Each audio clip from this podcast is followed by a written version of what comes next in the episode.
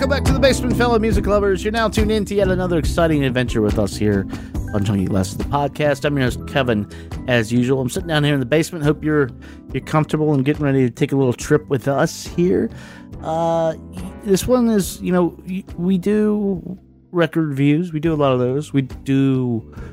Uh, we talk to rock stars a good bit. Sometimes we talk to people like Bob Boilen. He's a rock star of a different kind. Uh, but sometimes we do stuff uh, that's more in the uh, more in the jammy, the pod jam, if you will, sense. Generally, those involve uh, two of my very good friends, Marcus Dowling and Casey Ray, and uh, this one does indeed include those two gentlemen. You know, last time we got together to do this it was the uh, day Prince died, and we had big plans to talk about all these things in the music industry and turns out the only thing that mattered in the music industry was that Prince was no longer in it or in any industry. Uh, we got our feelings out. That was a nice long discussion, uh, and it sort of set the uh, set the template for how we run these things. This is a uh, this is gonna be a little long podcast, but I think it's an important podcast. Well, uh, this time out, we, we got together to discuss a topic that Casey recommended, uh, which was black artists in alternative music. Now. Uh, you may say to yourself, "Oh, this makes all the sense in the world." You know, why why would you talk about that? Well, back in uh, you know we're a little older, and, and back in the like early '90s and late '80s, uh, if you talked about alternative music, if you talked about grunge, it was pretty exclusively, I think, uh, white guys in flannel. I mean, at least that's what made it on TV and um, and the airwaves. And along came a band by the name of Living Colour at one point. Uh, there was not that. These were four uh, intelligent uh, African American males from from New York City, not from the uh, Los Angeles that you would expect metal to come from, and and they sort of ripped open uh, some hole uh, in in the universe to this this amazing culture infused thrash metal just amalgamation of all this music that has been in the uh, African American uh, society and culture, and and and and fused it onto what was going on then. And you know, we had Bad Brains before, but that was a lot more punk. This was Cult of Personality was one of the biggest hits, still remains one of the biggest hits of all time. And uh, and at the time it came out, it was honestly like one of the most important songs because of who was playing it. Since then, we've seen lots of artists. We're going to talk about a lot of them here. Uh, but in 2016, uh, and I was talking with Mr. Dowling about this just the other day, I, it doesn't seem like we've come very far.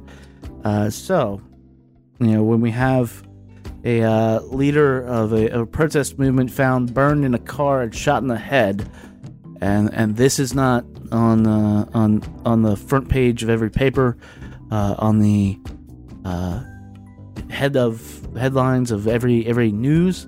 It's uh, I, I don't know what's going on with that. so so this is still important stuff to talk about. We are not uh, post-racial. Uh, we are we are very plainly, as Mr. Dowling likes to say, racial. And uh, and so the work that these artists that we're going to talk about not only did but continue to do, uh, sort of fights back against that and sort of you know it maintains the, their identity, but at the same time educates all of us to stuff that maybe uh, whether it's through the media, whether it's our location where we live, for whatever reason, uh, we don't necessarily always uh, hear, find out about, or uh, or relate to because of the people around us. So that's the conversation we're going to have today. Lots and lots of rock and roll. And uh, we're going to do something neat here where you have a playlist for the first time in the podcast.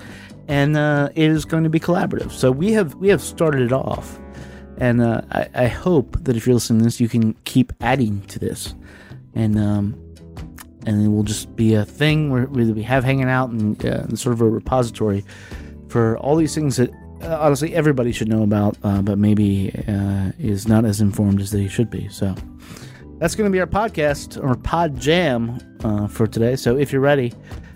here we go. This is episode number 216 of Chunky Glasses podcast. We're sitting down to talk with Casey Ray and Marcus Dowling about Black Alternative. Okay. It happens here, and it finishes here. two men enter, one man leaves. Merely a two-word review just said, shit sandwich. I will roll the record up and doesn't. That right there is a logical fallacy.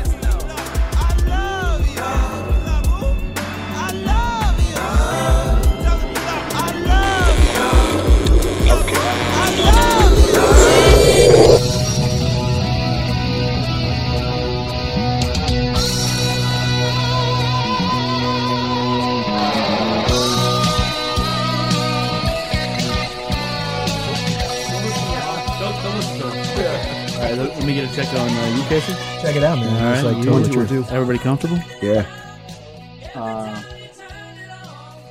man, are we gonna get in a lot of trouble doing this? No, it's we're gonna be you just think we're, fine. you think we're good? we're gonna Yeah, be just You think fine. we're good? I think so. We're Uh, gonna be just fine. Casey Ray, welcome back to the basement, man.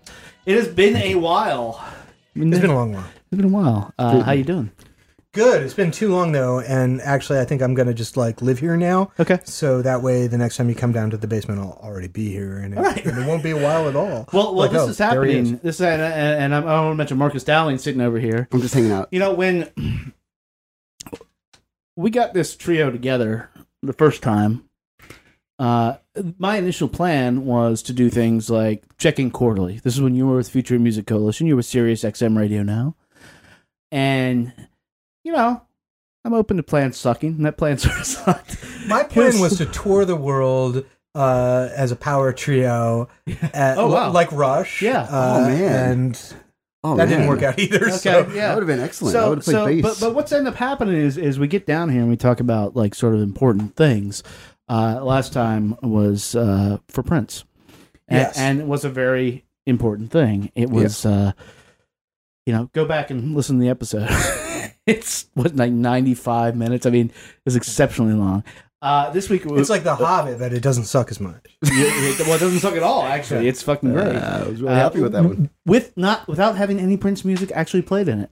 If you can figure that out, but Exactly. I know at a time when it was pretty much a free for all. Like he's dead, he's dead. Yeah, he's dead. Go for it, go for it, go for it, go for it, use Although whatever. It's still, Yeah. it's still like, yeah, yeah. I, I won't even talk about like YouTube right now with like But- Prince live performances. But we're Crazy. here tonight not not to check in on the industry, or I guess maybe we are. Maybe we're checking in on the country. We'll we'll mm-hmm. figure out how how this goes. But it was something that you emailed me, Casey, and you're like, "Hey, I have this idea for this thing. I don't know if I'm the one to do it, but hey, I'd love to talk about it with you and Marcus." And uh, and what we're going to be talking about here is uh, black alternative music in the in the '90s. We're not we're not tying it to the '90s. Yep. We can get a little slingshot, but that's Yeah. where you know those little yarn things where you like draw the circle and shit. Yeah. Like that's the the pencil is stuck in the corkboard in about the mid '90s, I Right. think. Oh, good, good times. Um, now, and if if you're thinking to yourself, is like this, like what black alternative in the '90s? I will tell you in researching this, it's harder to find shit than you think. And it made me ha- it made me happier and happier that we were talking about this yeah. because and, I, and I'm going to start with the go to and the thing that honestly changed my life with rock and roll. I think uh, was Living Color. Yeah. yes. Um, you know, Vernon Reid, Corey Glover. Uh, at the time, it was uh, Will Cal- Calhoun and Muzz Skillings. Now it's Mhm. Doug Wimbish on bass. Been dug for a long time. Yeah, it's been Doug for a long. Time. It's been Doug for a long time. But Buzz uh, but wow. Although I did see them with Muzz too. yeah, yeah, as did I. Uh, this band came in uh, when I was a probably junior or senior in high school. Started like touring Virginia clubs around then, and uh, actually by the time I got to Virginia Tech in college, they were playing a show there.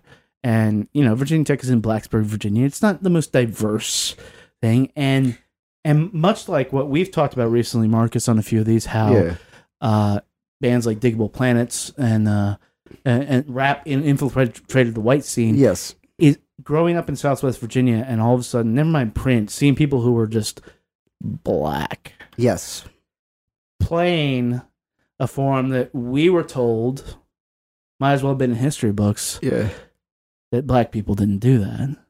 Right. Uh, in fact, in Lynchburg, it was there's there's black music. mm-hmm. Like no, there's Yeah. there's Madonna, there's there's flock of seagulls, there's Prince, but yeah, he doesn't count. He, he's he's just nasty. It's okay. Yeah. Um, but the reality is is that well, they didn't start it. Uh, that arguably, which somebody you're familiar with, Casey, uh, started with the band Death. Yeah. Um, they didn't start it. uh, they sure brought it to the forefront. And then from there into the '90s, I think a lot of the bands we're going to be talking about were definitely influenced by them. Yeah. So, so let's let's kick off from there. Like, which one of you guys wants to get into this first? I'll, I'll start. Um, I'll say that like in the the early '90s, I was like maybe 11, 12 years old. So I went through. Uh, I told Casey this off air. I'll tell you. I'll say it again on air. Um, a lot of this spurs from black kids who were picked on as as as youths. Like I was picked on as a Mhm. youth, and you get away from the black mainstream.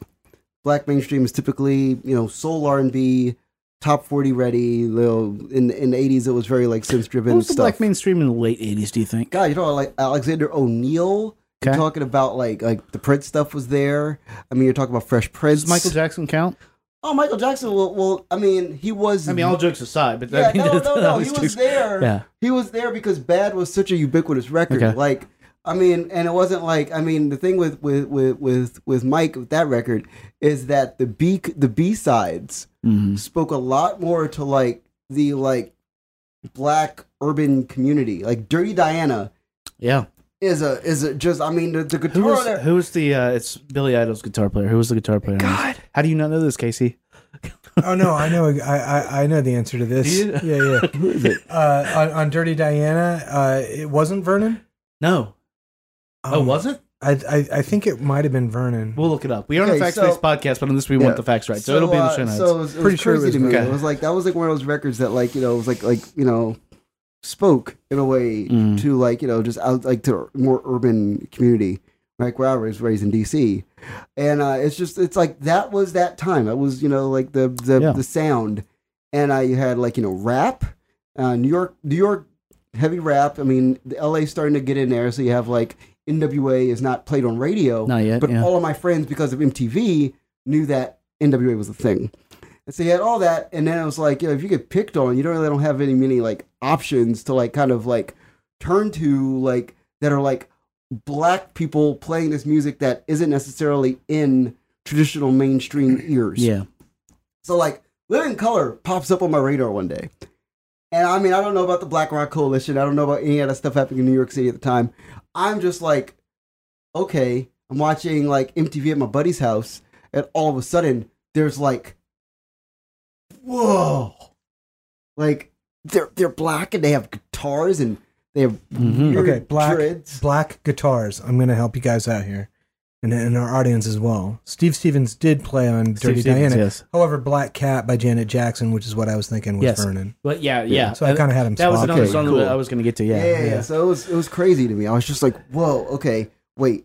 So like I, I and, and I was a metal kid because I was picked on so much to the point where like they picked on me because I didn't know like Peter Piper. So I mm-hmm. turned in I turned on to Britpop. They picked on me when Britpop became a thing that crossed over. So I got into metal. And I stayed with metal. I stayed with metal like hardcore. Like I was probably like the one black kid in America I feel like that really loved hair metal. Like hair metal is a huge part to play in my development as a young man. So I was like, okay. So then, like, I, I know that there's no way anybody that is anywhere near me at this point in my life is going to get anywhere near hair metal. So I felt pretty safe. And Right. I'm like, wow, Yeah. okay. So I'm like watching, you know, like a bunch of metal videos, and then Living Color comes on the screen, and I'm like, whoa! I'm like, this is, this is the perfect music.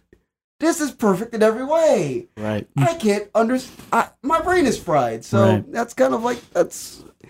And they were they were iconic in that sense because for a generation of young black people in America to have this band at this time making the music that they were making was so out of character for music of that of that era. It was as other character. I mean, they opened for the fucking Rolling Stones, Right. and which they, were- is they were bad. They were awesome. Well, Mick Jagger found them. Mick you know, Jagger found of, them. Yeah. so to speak. Yeah. Yeah. yeah. But they, they they were doing their thing. I mean, They were definitely doing their thing. I mean, they were fairly fully evolved. Yeah. Uh, but he he championed them very aggressively, and I, and that's kind of an impressive thing. It it is, and, it, and it's sort of like in, in line with what the Rolling Stones' mission has always been For a lot of years, I mean, Yeah. like Mick was, you know, both a terrible, you know, token esque pastiche of like black music, Yeah. but he also was like a legitimate guy who I think he was the original Bill Clinton. I mean, yeah, Mhm. and Mick got a pass. Yeah. Matt, Absolutely. Yeah. Mick would hang, and he did hang. Yeah, yeah, yeah, Yeah. So like it's funny because like without without without living color, I wouldn't have discovered like Jimi Hendrix. Real talk. Yeah, that's uh, and As a, as a young as a young black person, I didn't know that Jimi Hendrix existed. I had no idea who he was. I was like, okay, so I need to find more black people carrying around guitars. Well, and, we have to life. explain to people that back then, like legitimately, like what you take for classic rock now was played on a lot of these radio stations was not. It excluded people like Jimi Yeah, Hendrix. just Jimmy wasn't like because you know it's like that was like like the classic rock stations would Hmm. play like you know yes they would play Yeah. like you know just like Depends on what era though. I'm a I'm a bit er- older, and you know I grew up in a no horse town, yeah, like all white people. I mean I grew up in Maine, you know, before I moved, and uh, it was uh, I was I went to high school and you know and lived my entire life there. Uh, classic rock station that I listened to played a shit ton of Hendrix, and you know I considered that to be part of my bread and butter as a yeah, musician and somebody who was like interested in rock. Yeah. Uh, you know, but but I think that there was a, a little bit of stuff cracking through um, even before Living Color. I mean, I think honestly, one of the things that floored me was actually seeing the multiracial psychedelic dance explosion that was Deee-Lite. You know, Yeah. oh and I was just like, oh my god, okay. So this is actually pulling a lot of different threads together: gay culture, black culture, Mhm. dance culture, you know, R and B, met- disco, soul. it, it wasn't until I met Lady Miss Kier in real life that I knew that she was white. Mhm. I had no idea until I met her in real life in like right. 2011. yeah, you know, but for, but like, for whoa. heavier music, I mean, Yeah. for sure, Living Color was like the shot heard heard around the world that hadn't been heard probably since Yeah. Hendrix. right? Um, you know, and and we can And- talk about death in I a mean, minute. bad, but Gra- but, but be clear, Bad Brains was operating then. Right. they were, but, but they, they- they no, were not it wasn't designed for here, they, yeah. were, they mainstream. were like that wasn't like the Jamaican era of like Bad Brains. It wasn't like punk to me. It was like more like this like weird, much more reggae thing. Yeah, yeah. Well, it wouldn't have mattered point. either way. I mean, there was no universe where Bad Brains would have been optimized for the mainstream. I mean, No. say what you will about Living Color. I mean, it might have seemed like a square peg, but there's a strong, handsome, like really powerful singer that can just clearly, like, you know, blow down doors with his, Right. his amazing Yeah. voice. Yeah. And, you know, Vernon is like a basically the Roth, the, the sort of cross between like Jackson Pollock and, you know, on guitar, you know, he's just like a splatter I was just artist. It's just wild. because it's funny when you see like the video. it can still be mainstream because Yeah. it's tuneful. Mhm. Right. I was like, so I- it's funny. Like, we should mention the fact that like Prince did exist, and everybody was saying, "Oh, well, Prince had a guitar." Prince was so awesome that you didn't realize that Prince had a guitar. That's actually right. It wouldn't have mattered what instrument. right. Prince was so awesome that you didn't even know Well, that Prince well, was I- wearing a guitar and playing it. Actually, I'll qualify that as somebody like it was uh, 14 when, Yeah. when Purple Rain came out. You did, and it wasn't this, but it was it was the same guitar that everybody else was playing because you didn't get to hear the other stuff. Yeah, but You, you Purple Rain came out and it was like, oh, who's this guy? I don't know. I mean, if you want to go, what we already did the Prince podcast, but Yeah. you want to go way back, you can get like a like real, pretty prominent examples of what a motherfucker that guy was on guitar. But uh, I think Oh, they- I, I know you can, I but, I think am but that- I'm saying like as, as like people, the general populace. uh, that's true. I mean, he just felt like it. Prince. What Yeah, is they- Prince? they- yeah, he's they're like- like yeah, fully formed being Oh, he's like right. He's awesome a guy playing guitar. And- but that's what I mean. Like he was playing guitar, but he was so great that he didn't immediately grab you as Right. like he is a rock icon. right. Yeah, he's Prince. Yeah, he's just Prince, and you're like, okay, so like that was the first time that I ever seen a black person who I was like, who specifically identified to me as a rock Vernon. icon. Yes, Vernon Reid. First time I went, oh, wow, okay, well that's a thing. Yeah. And then I went back and I found Jimi Hendrix, and I went, well, well that's a thing. And it was like, okay, so this, this, there's, there's a, there's a, there's a, there's an alpha and an omega at that point to me of like what it was, and then it was like up to me to find every single other black person that had ever grabbed a guitar in life. And that's what like recontextualized Prince for me Yeah. was like because I didn't know that like Dirty Mind, got all that stuff existed. I had no idea that that like existed. And so for a lot of other black kids, I feel like that was the moment when like all of a sudden like black people making rock music became a thing that could be mainstreamed because it was like okay because like black people became active in the mainstream by that point like a truly Let, let- active let- let me ask you something. So, so like you're you're watching Poison and you're watching like that. absolutely That, like right, and, and hair metal took over, and, and as Eduardo would point out, that's not real metal, I, But I, I, it's- I didn't know it's at the time. pop. At the time, I did But not know. you're right, you didn't know. But you're watching Poison, and was was there ever a, a thing in watching these bands where you thought to yourself, "Is like, why doesn't anybody say look like me?" Well, because you're told that that's white people's music. Right. That and that was the whole reason why that was a lot of it is like, and I think that's a lot of it for like other people who get into making black alternative music is the idea that you're told specifically that rock and roll, written by black people, Mm-hmm. is white people's music. Right. So it's like you almost expect these people to look like.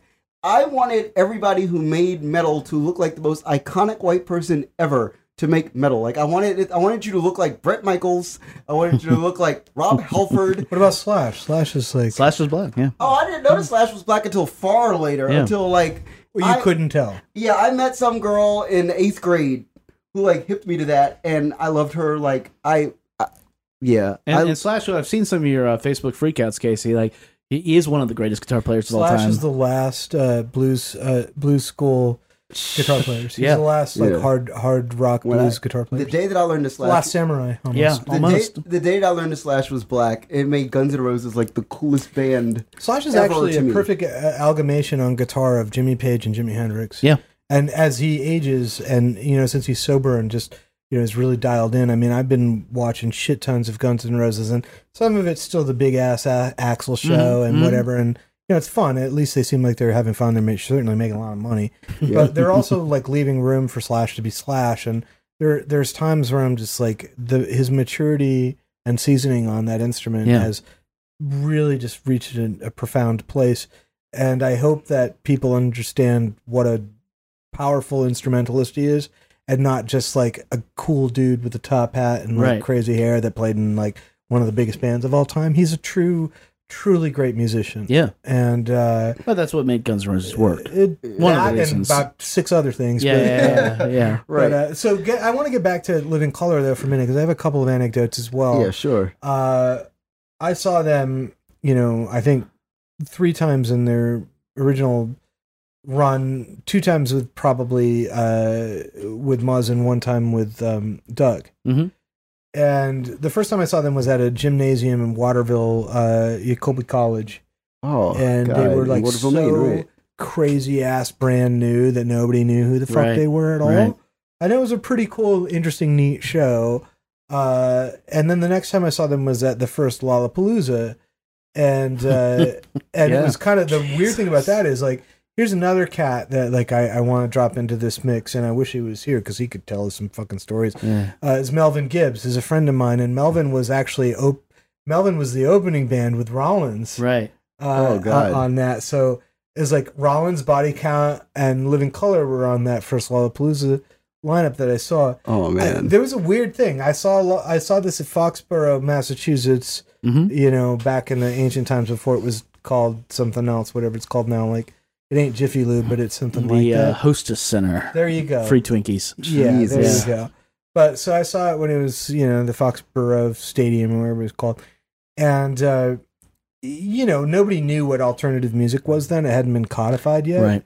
It was like college music, uh, and then this weird thing that's going on that Perry Farrell's trying to put together. And I was a huge Jane's Addiction guy. Saw them like three times on the original run too. So I, I went to it and I was like, oh, this is gonna be really fun. And and some of it was stupid, some of it was stupid, some of it was stupid. And then Living Color came on. They basically ripped the phases off everybody, but the audience started throwing like sod at them, like from the lawn. And like in retrospect, I just thought it was because people were bored. It was still daytime, Yeah. and they were just waiting for something like really rad that they knew. Because I mean, you subjected people to Butthole Surfers. They didn't actually play any Butthole Surfers songs. yeah. Like you know, Gibby came out with like his shotgun with blanks and Right. shot it at everybody. right, right, like right. Perry Farrell was playing Oh, a the good old bass type instrument with them. Yeah.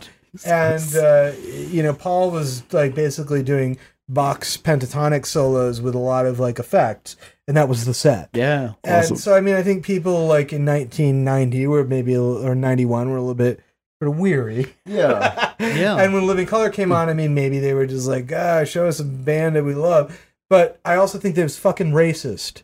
I think they were throwing fucking I sod think- at the yeah. black band. Yeah. And it pissed me off even then. And I was like 17. Yeah, like oh my god. So it's it, there's this funny era when like so like Living Color hit, and Right. then like the I feel like there there there's a there's like an era of like where like there was like a perfect storm of like okay so black people are available in the pop atmosphere as like a That's what I'm talking about. as like a monetary force. That's what I'm talking about. Yeah.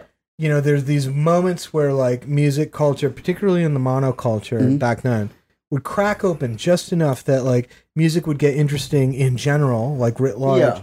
And then it, there was a beautiful, interesting moment where ba- bands like Fishbone could Yeah. play metal, could play ska, could play funk, could play whatever the hell. They did it all. Yeah. and we were like, no, that's rad. Yeah, it was like it was crazy because it was like all of a sudden there was like one black alternative everything. Yeah. And it made me like it was like the best time in life for me. So like I I got into rap in 1990 because of De La Soul. Yeah. Because Mhm. when De La Soul came out, it was like, wait, in the video for me, myself, and I, they're actually nerds. They're nerds and they're musical. They're musical Yeah. nerds. Yeah. And I'm like, oh, okay, they're my favorite rap band. Musical Every- every- nerds and they look like you. It's representational. like- you win. Yeah, I was like, okay, everybody else is second. They're they're first. They're the best. Uh, there was that, and then there was like Fishbone, and I, I didn't know what ska was, and I got into Fishbone because they played ska. And I didn't. And the, the sound of it was like weird and awkward to me, and I'm like, whoa, this is different. best part about Fishbone is like these are kids that like clearly like were the music nerds, like the band nerds, Mhm. Yeah. and they started playing together when they were teenagers. Yeah. They just never stopped. They didn't swap anybody out during any of the the, the core years. Yeah. Like they're it's the same damn band. And like they're just a bunch of skinny, skinny little weird kids. Yeah. And then they become like this other thing, and that other thing was a very powerful black experience. Give a Monkey a Brain actually is not the Fishbone album that a lot of people go back to, but I think it is their blackest album because it's the one where they address being black and Yes. blackness in that broader cultural context. Yeah. So there's them, And they're playing metal. right, and then you uh, we we didn't talk about this group in the, in the conversation, but we should have. Uh, Tony, Tony, Tony, Yeah. Yeah. who like just literally just took like okay, so we're gonna do like The band's so nice they named it thrice. yeah, it's like okay, so it's wow, they should have used that. Right? They should have used that. So it was like to me, it was like okay, so they do ballads, but then they do like feels good, which is like a house record, and I'm like, that was like one of the first house records I ever liked. I didn't even know what it was. There's Right. all kinds of shit like that in the 80s, of like cameo. Like, was fuck, Cameo. LL, did, LL did like a, a ballad. yeah, Yeah, You know, like- Terence Trent D'Arby. We were talking about Oh, Wish Terence You Trent Well. D'Arby. See, and, and this was and this was the thing, at least for for me, and and I'm sure this was going on uh, in larger metropolitan areas, but. w- What Living Color did was open that up, and, then all, and all of a sudden you had like it was things that you just weren't looking at. But then you look around and you have bands like uh, King's X. Yes. Uh, you discover Bad Brains. You discover Fishbone. You discover uh, Body Count, which is like a weird thing because Also on, on that first Love Blues. Body yeah, count. also on that. We'll, we'll get the body We count in a second. we will get need the body get the count, body count which is a what I second. said. Let's talk about But- body count. But you know, in the early '90s, you also had people like Sevendust. Uh, Yes. You know, and and I hate to say it. I know you hate for me to say it. Hootie and the Blowfish. Man, You know, Darius broke down a lot of barriers. Hootie and the Blowfish. Darius did break down a blood Hootie, barriers. did. Hootie and the Blowfish was funny because, like, okay, so I went to Georgetown Day for uh, middle school and high school, and like, Georgetown Day is funny because it's like, okay, I was like one of maybe like, and Georgetown was the first like integrated school in DC, so I start off there and I'm like, okay, this is awkward because I'm like black from like Northeast DC, far Northeast, so I'm like black black. And then it's like by the time like Hootie and the Blowfish comes out, I had been at school for long enough for like my white friends to like understand like my blackness. Mhm. And then there was like this band that came out where like the lead singer like kind of looked like me, and he was like the most approachable black man ever. So it like I will I will thank if I ever met Darius Rucker in real life, I will thank him for making me palatable to my white friends more than He ever plays before. golf and everything. But uh, Oh, the the only want to be with you? and, and sing some country. And sing some Oh country. man, they were And- great. They and- were great. And but, but and this is something I think And we is voting for Trump. Yeah. Oh, is he? No, I have no idea. wow. You can edit that. Uh, this is something I, I think we wanted to get into a little bit was, Yeah. was though when you have somebody like that and you have all these people because like to be clear uh you know back to living color i mean i guess this is the thesis or starting point with them yeah, yeah, yeah. is that I wasn't really listening to jazz then No. and, and you have all these things like they're they're in, they're not even appropriating a white art form, but they- they're taking this art form that people think is white and like just basically saying, "Hey, all this other stuff exists." So if you listen, if you go from their albums, you know, from even from uh, the first album, uh, "Vivid" to "Times Up," Yeah. they get into. I mean, you hear the Bad Brains come in, but you you also hear the jazz. You hear the weird spoken word. You hear like Malcolm X quotes and all this stuff, Yeah. and and all this stuff is is still to this day black. It's and, and important and and they it can't like Vernon Reid. That whole band is the one people I want on this couch Yeah. to talk to. That's why. That's literally why I've started this podcast. Amazing.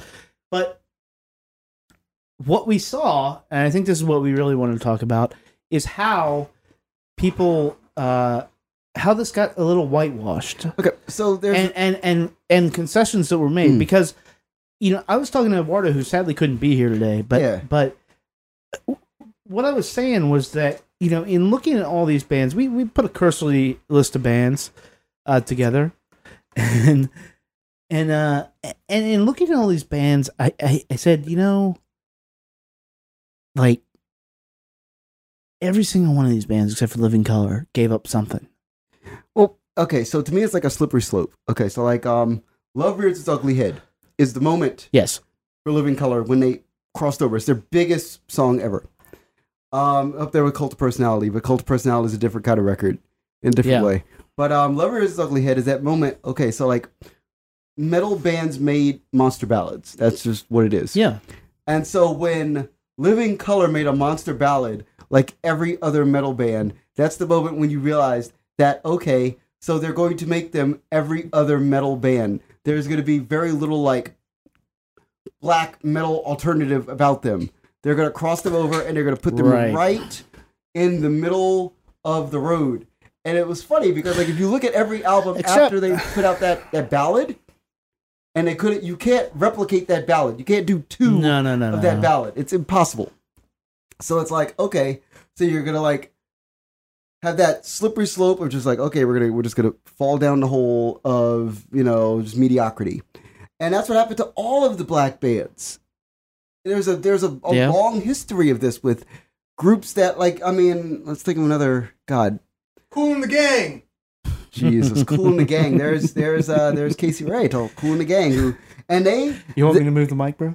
So with with like cool in the uh, we'll we'll use Kool and the Gang for Yeah. sure. We'll talk about like Joanna, Yeah. That's right. which is like the moment when you go, all right, so we're gonna make you guys do the like Journey style ballad. God, I love that song though. Just as an aside, is is the song "Hello" the first episode uh, evidence of stalker core?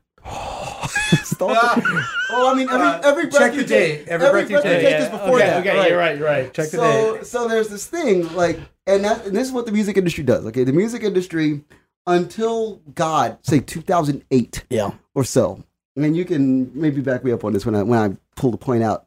Um, they took great black things and they put a white thing in the middle of it Mm. to cross it over. It wasn't like we're just going to organically let this cross over. That's the great genius of the Kendrick Lamar record is that there is nothing that was put in Right. that record to be like, okay. Well, dude, and we're, and we're getting there. well, We're- we're this right, tie- we're that's what I'm saying. there, This ties right. into where so we're at. Now we're like, we're gonna just put this white thing, this very white thing that is Hmm. like whiter than you know, like the brightest light. We're just gonna put it right in the middle of it. So like, you know, Love Rears Its Ugly Head. We're gonna put a monster ballad on the Living Colour album. Uh, you know, like say uh, we get we, we can get into body count now. Body count. We we have a, a really great metal band out of L.A. Ice T, the rap guy that every young angry white person loves, is going to be their their lead, their front man, Yeah. so that we can put them on MTV and we can automatically sell them a million records. Yeah. Automatically, because it's Ice T doing metal. What it, that's like. That's like nitrous oxide and, and ice cream, you know, like So, so beautiful. At what point? I guess what did what do we have to sell? What do we have to give? What did black people have to sell to get that? Because They're souls. really, Yes. Well, I can give you a little history there. It's kind of Well, of interesting. course you it's are. like yeah, okay, you know the the the the the, the universe of like uh, American record industry is like very steeped in uh, not just appropriation of musical styles, but you know very predatory contractual Yeah. like arrangements with the talent Yeah. and you know there a lot of people don't know this but there's two copyrights in music one is the uh the notes on paper and the lyrics which is the composition side and then there's the you know the expression the recording Mm-hmm. uh, which is a sound recording so like a band playing or an, an artist recording uh, fixed in a tangible medium which would be tape hard drive or whatever and there wasn't actually a copyright in sound recordings until 1972 right. Right. there were many hit records before 1972. yes. If you were a black artist and you're signing on the dotted line with the record company, Yeah. they might just take your publishing because they feel like they deserve it. Yeah. Because they're putting out that record. They're going through Yeah. all that trouble. Mhm. They're getting in the studio. They're manufacturing it. They're promoting it. They're distributing it. They're getting it retail. They're promoting it to radio. Uh, and so they'll just take your publishing. Yeah. And so I think that there's you a, call it the old school label style? yeah and so there's a very uncomfortable history of like of exploitation in the in the in the negative sense of uh you know african americans in in music however there's a reclamation as well and there's like some pretty profound artists that were not willing to color within the lines miles davis would have been probably one of the most uh, profound and early examples of that who was he was not going to be troubled with what the what the black or white marketplace actually really Right. expected of him. He just wanted to do what was interesting. Yeah. Although what he really did uh, was actually find a n- new paths for black expression, Yeah. to to new canisters for that, uh, new cisterns for that for Mhm. that to flow into. And I think in some ways, like he's the original groundbreaker, and it's Oh, totally. interesting that he b- was supposed to collaborate with both uh, Jimi Hendrix and Prince, two of the people that we mention as, as Right.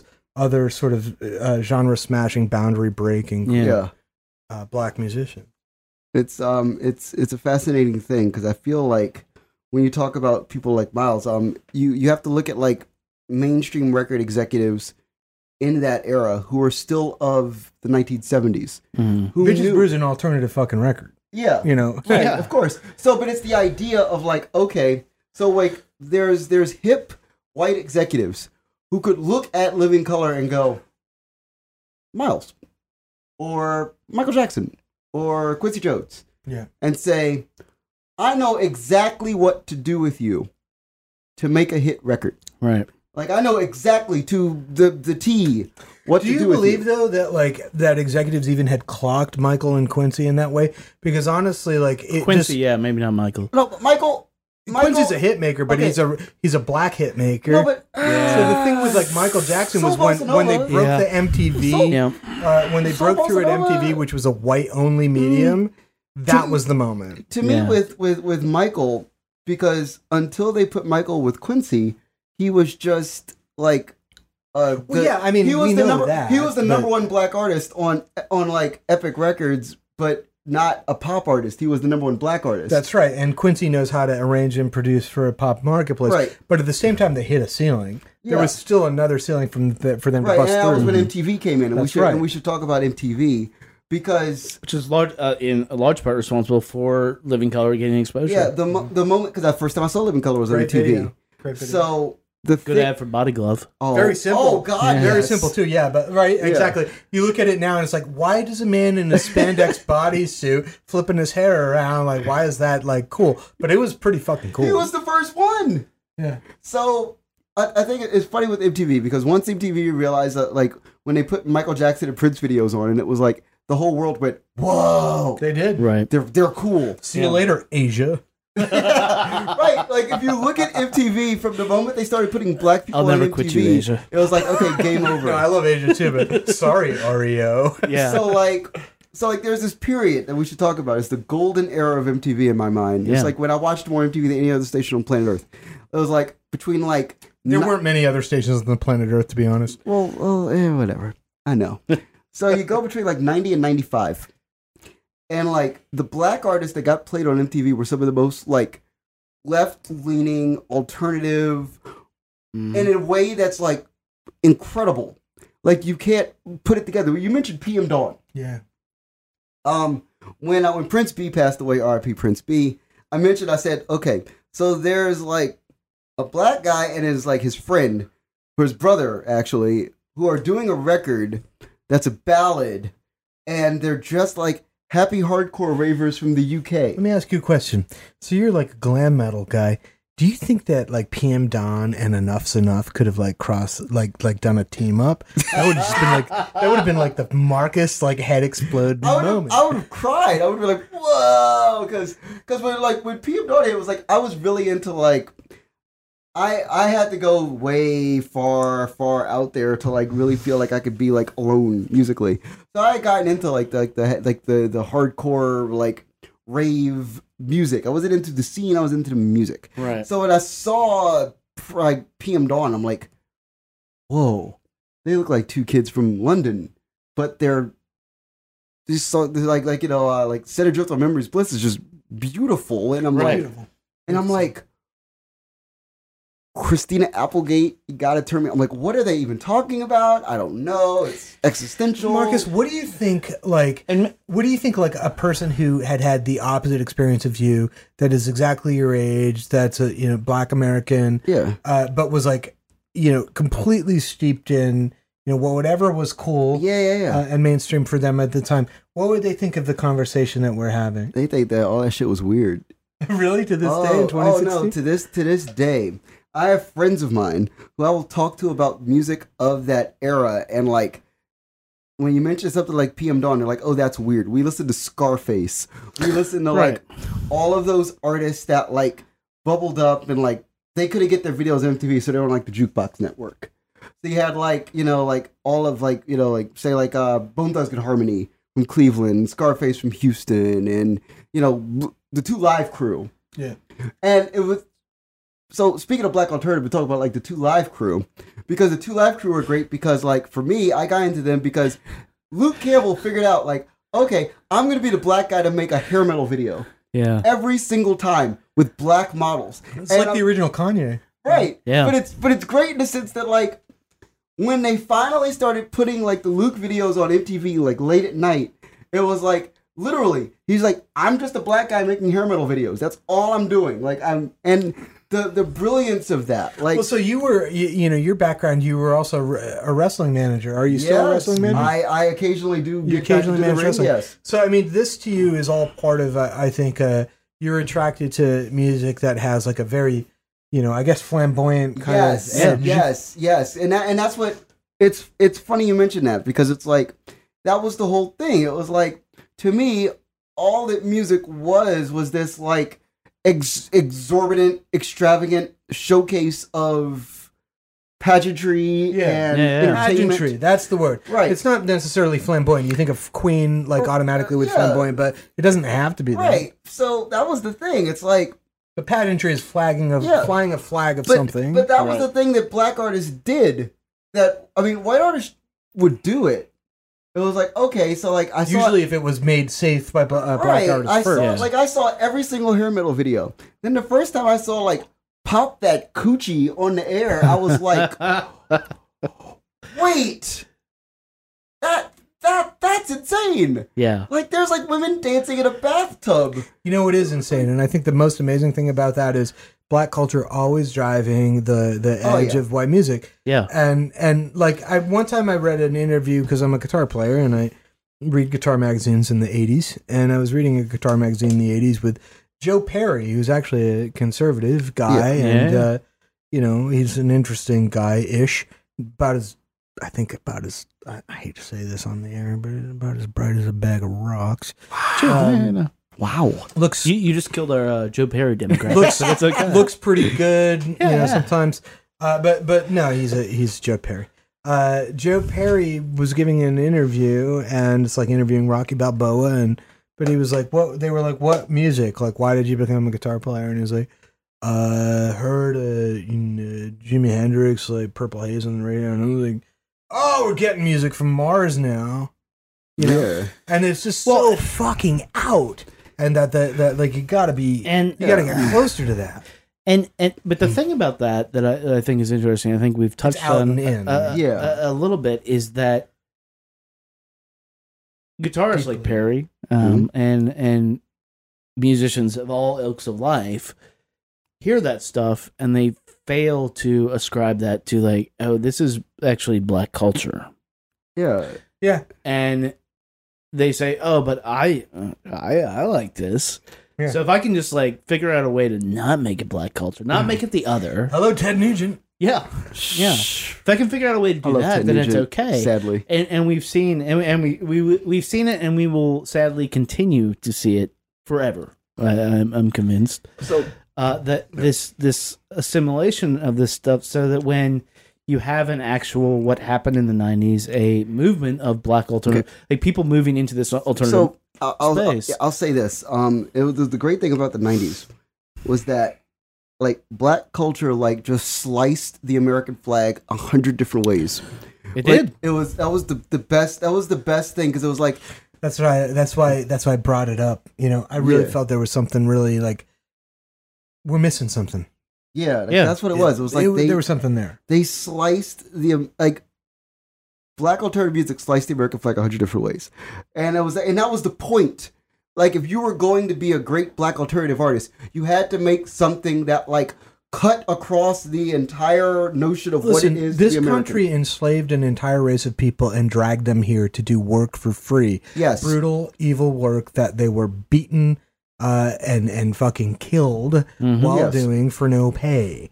And those people that were enslaved, oftentimes, I think, really have to be looked at because we didn't exterminate you like Right. in like Native Americans. Right. That like like there's moments where our culture has to be fucking really repaired Yeah. by people who actually understand the beating living soul of it underneath the fucking bullshit control apparatus. And every time in musical culture that seems So- to be black people. So let's talk about let's talk about um let's talk about body count because Yeah. body because count. now we're getting controversial. Yeah, well, okay. So, except, except I will before you start this, I will Yeah. say Ice T took the song that we're probably going to talk about, "Cop Killer," off the record. right, You but- can't find it anymore. Okay, so here's the thing.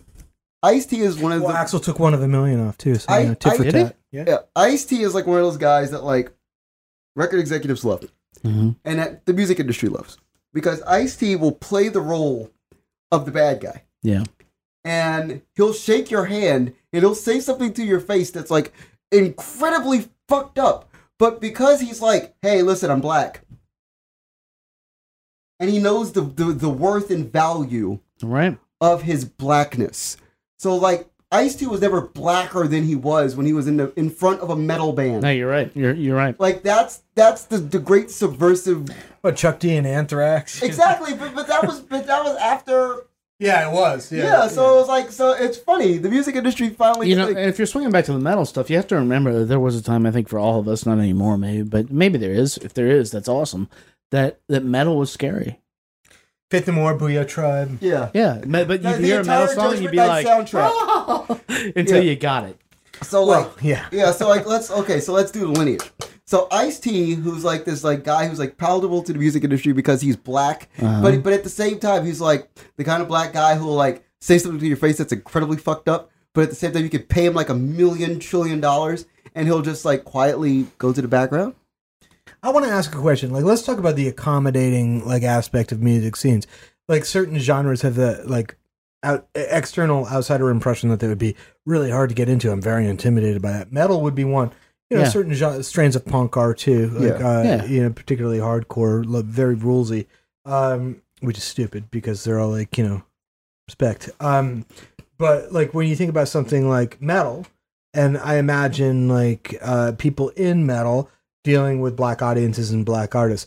Maybe black artists are a little bit different, but I don't know that they treat black audiences particularly No, like weirdly. No. The only place where I see that in metal is maybe Pantera, hmm and uh, I just don't know. It's like I think Anselmo is a, probably like a well, he's a very tortured guy with like Yeah. probably a Yeah. real alcohol problem even after he kicked drugs. yeah, Yeah. And I think that what he says when he's sober, he really believes. And I think that when he's really drunk, it's a different thing. yeah, yeah. And it's rooted in something. I'm not making excuses. Racism is racism. Right.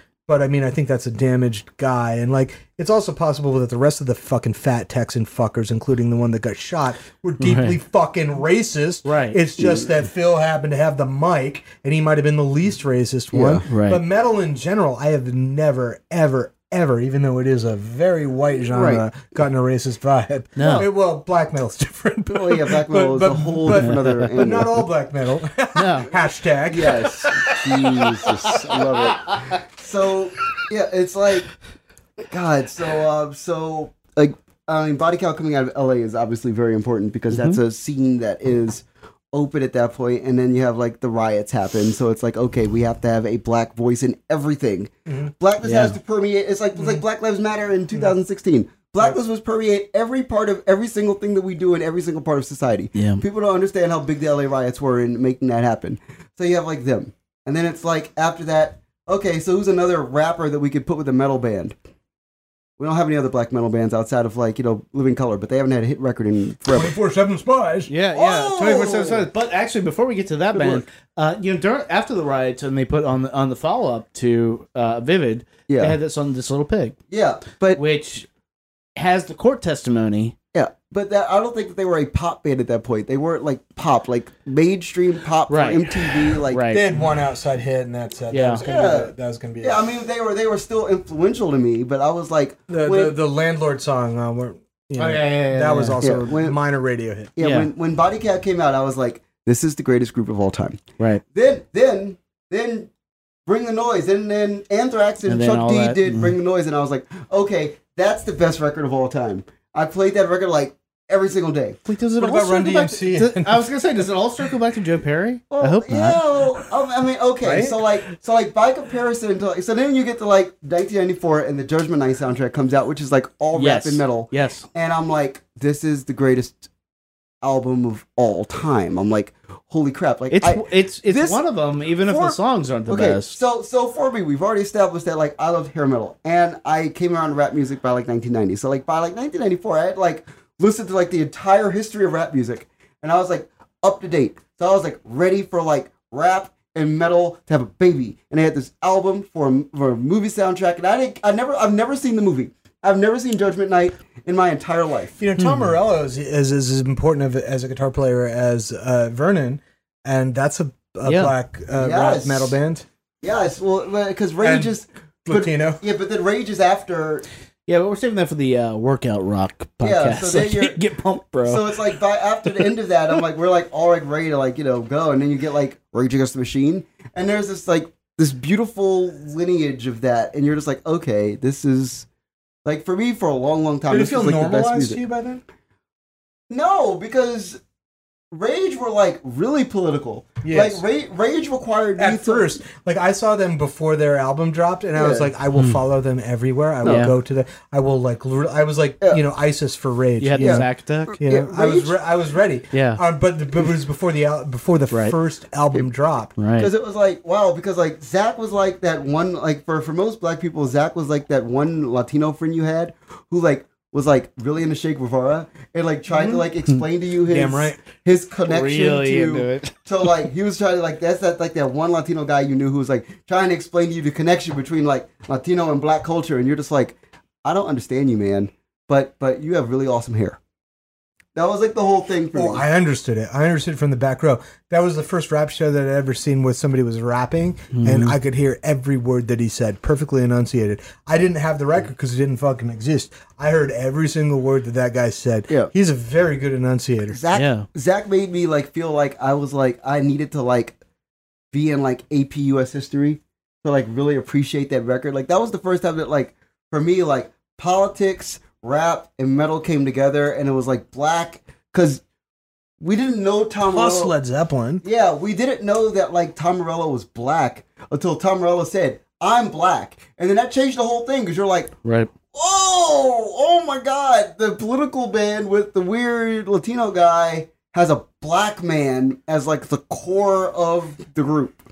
And it's like, it's one of the smartest marketing moves they could have ever made. Well, I don't that think it was marketing. I just think they're guys that are like actually fucking Marxists, and they Yeah. were hanging out Yeah, it like before cool. the internet. Right. But I just and, uh, they appreciated- played music. Because the first time I heard Tom Morello say he was black was on MTV. Well, you couldn't tell. No, he was a light skinned. He had that Huey Newton thing going on for me. Where I didn't Look, quite know that I he tan black. up really good, and I came from Maine, right. so But I didn't uh, really you know. I'm like looking at him and I'm like, ah, I don't know. So so, but you know, like to get back to what we want to talk about a Yeah. little bit. I mean, we're talking about what we want to talk about, Yeah, but but the effect of all this, I, I guess my interest is is we this was a veritable explosion of this in the early nineties, Yes. Shout out to Sky. and and it was some of it was commercially driven. I guarantee you there, and and I guarantee you this happens today. There was somebody in some boardroom going, "Get me the black version of this." Yeah. um, because they realized like well racism we- we're sort of stuck in it but it's not that bad. And what moves units? yeah yeah what moves you i've seen trading places i know. Uh, and uh, you know but it seemed at least did it die out I want to take a crack at this because, Okay, yeah, like, go look, it. I'm an old guy. I'm uh, besides no, Did- yeah, Kevin's the I- same. I'm the oldest. Ke- Kevin's the oldest. yeah, We're yeah. from but, the same but, area. did it die well uh, let me let me So let's look at the expand curve that the did it earth die here. out or get whitewashed Uh, I, I I honestly believe that what what that unique moment in time meant was liberation and musicality Mm-hmm. for a brief moment where there was a shit ton of money sloshing around in the recorded music industry. Yes. Mm-hmm. There was also avenues that like hadn't been explored for the monetization of this or the promotion of this, i.e., A- MTV reaching its maturity. And then there was also like kind of a, a a real post-war economic safe boom where there was expendable income and a new format that could drive it, I'm gonna- i.e., the CD. yeah. And Okay, so you had a perfect opportunity for people to take chances, i.e., risk, put up risk capital uh, to do things outside of. This happened in the in, in the post-war boom too, right? Like they they played it safe, played it safe. Race music was for black people, and then a couple of things jumped fences. There was enough, um, um, you know, safety in make in, in choosing risky capital propositions, and they went with it, and it turned out to be pretty fucking big. Uh, they could sell music to black music, black people. They could also sell black music to white people. In the '90s, what was interesting about that is the '80s had pretty much clamped the door back down on that. Look at what the administration was in Yeah. the '80s, right? And so black music was basically like Prince somehow fucking skated through, but the rest of it really was black music for black people.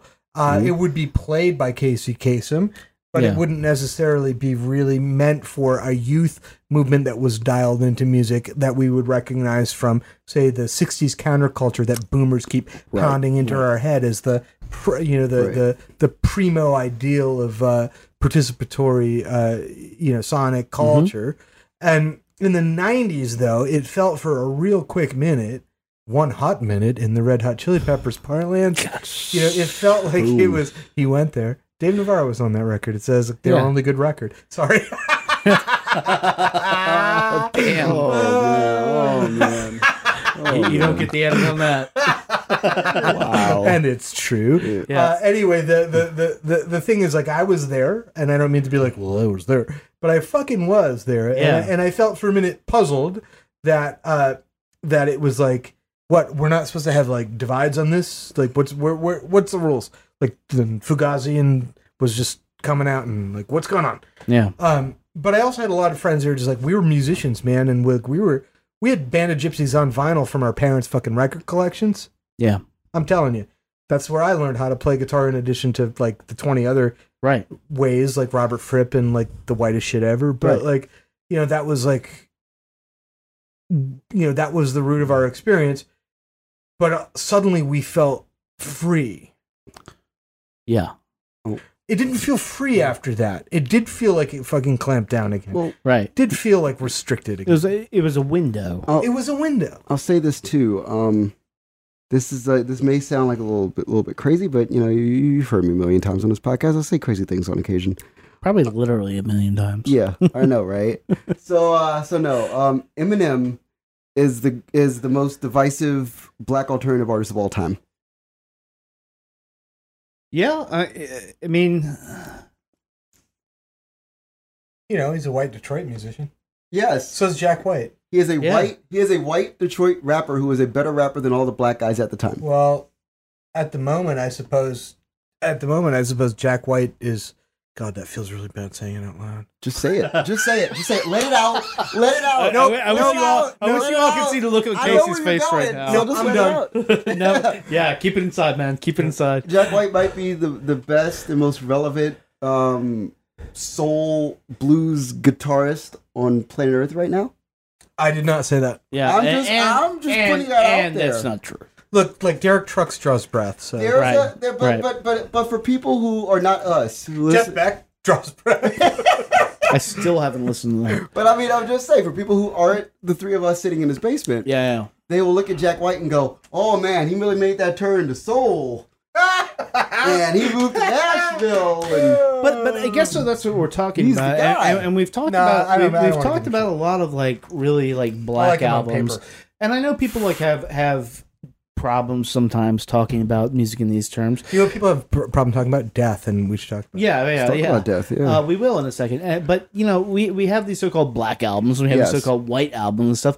But you know what we were talking about earlier uh, over G chat, Mark, is is that w- what about this possibility that people just wanted to make the music they want to make, and that's the that's the real thing. And it's it's such a weird fucking line where we're trying to define stuff of whether this is a cultural statement or whether this is just a human statement because i personally I, i'm not going to speak for you guys i'm somebody who believes like in order for us to make it we have to accept we're all we're Yeah. all together no, and I agree. so you can talk about this as differences and you can slice it up however you want as cultures but It depends on whether you want to appreciate the differences as like just really beautiful uh, prism- prismatic reflections yes, of our that- shared that's what I was humanity. getting, yes. Or whether you want to use them to like categorize and divide. Uh, yeah, that's that's exactly where I was going with that. Is is is that is that there are differences in cultures, and arbitrarily they may be based on our skin or like the size. yeah of our, and they're also certainly not permanent. Right. Either way, yeah, I mean, and and but but the idea that we still aren't celebrating that, and we talk about a thing like like Kendrick Lamar, as great as that album is, that that it that that album has to exist. oh, it does. I think that That the Blood Orange album has to exist yes, it does. that that these things is sort of fucking gross and and that window closing in the 90s on this when it looked for a second like oh shit may, maybe we'll bring this together it's Man. allowed to be normal Man, Yeah. I, okay, so like, I think that music was the first thing that became post-racial. yeah Um, there's that there's that rap metal era that we should probably discuss. okay When they decided that like bands like Korn and Limp Bizkit, Yeah. is, they needed to have space in the room, uh, and that was all Eminem's fault. Because once Eminem proved that he was a better rapper than all the black rappers, and there's still racism in the music industry. yeah Um, so if, if the white rapper's better than the black rappers, then what space do the black rappers have? right You know what? what why do you need to make a? Why do you? Why does? Well- why does Public Enemy need to have a record? Why does LL Cool J need to have a record? Why does? well but but but here's the thing and and, Yeah. and, and if we expand this out to like real life racial politics in the game of life yes. you don't win by dividing No. Not at all. Like if if if div- I mean in the game of business, sure, maybe dividing can get But- you more dollars. Yeah. And you can play to those fears. We have a candidate right now who's playing very Mhm. deeply to that. Yeah. And it's something that we all need to like not indulge. But in reality, like n- you just don't win when this happens. Well, the music industry didn't win for for a while. I think creatively, there was a period of time between like say like. Uh, let's go like in mainstream mainstream pop from like maybe like 2000 to me to like maybe 2010. There's just a lot of Mm. boring records being made. yeah but they sold so many copies of them right. Right, right, right. But, but I think that's the thing. The thing, the idea was that it was all like they were winning A my friend refer- Look, No, people but people, all- no, disco- but people creatively, though. discovered music because of Napster. it's a ref- right, but it's a referendum. I think more on the fact that we had gotten past the black alternative thing. When white people could make black alternative music that was at the same level to the base record consumer, to the great black alternative records of the '90s. Like when Limp Bizkit exists and you can listen to like Nookie and you think that Nookie is on the same level as Cult of Personality, Yeah, that's no. when you're like, No, that's what a the hell is going on? we have on? a problem there. But I think fast forwarding though, like when, when you know, if you're talking about Frank Ocean, like Yeah. Kevin mentioned Frank Ocean, like you know, one of the only brightest, weirdest, inter- most interesting spots of the underground that actually did. I don't know. You can't say move units because there's no transactional sales, but people seemed like magnetized by it, whether it's Spotify listens or whatever.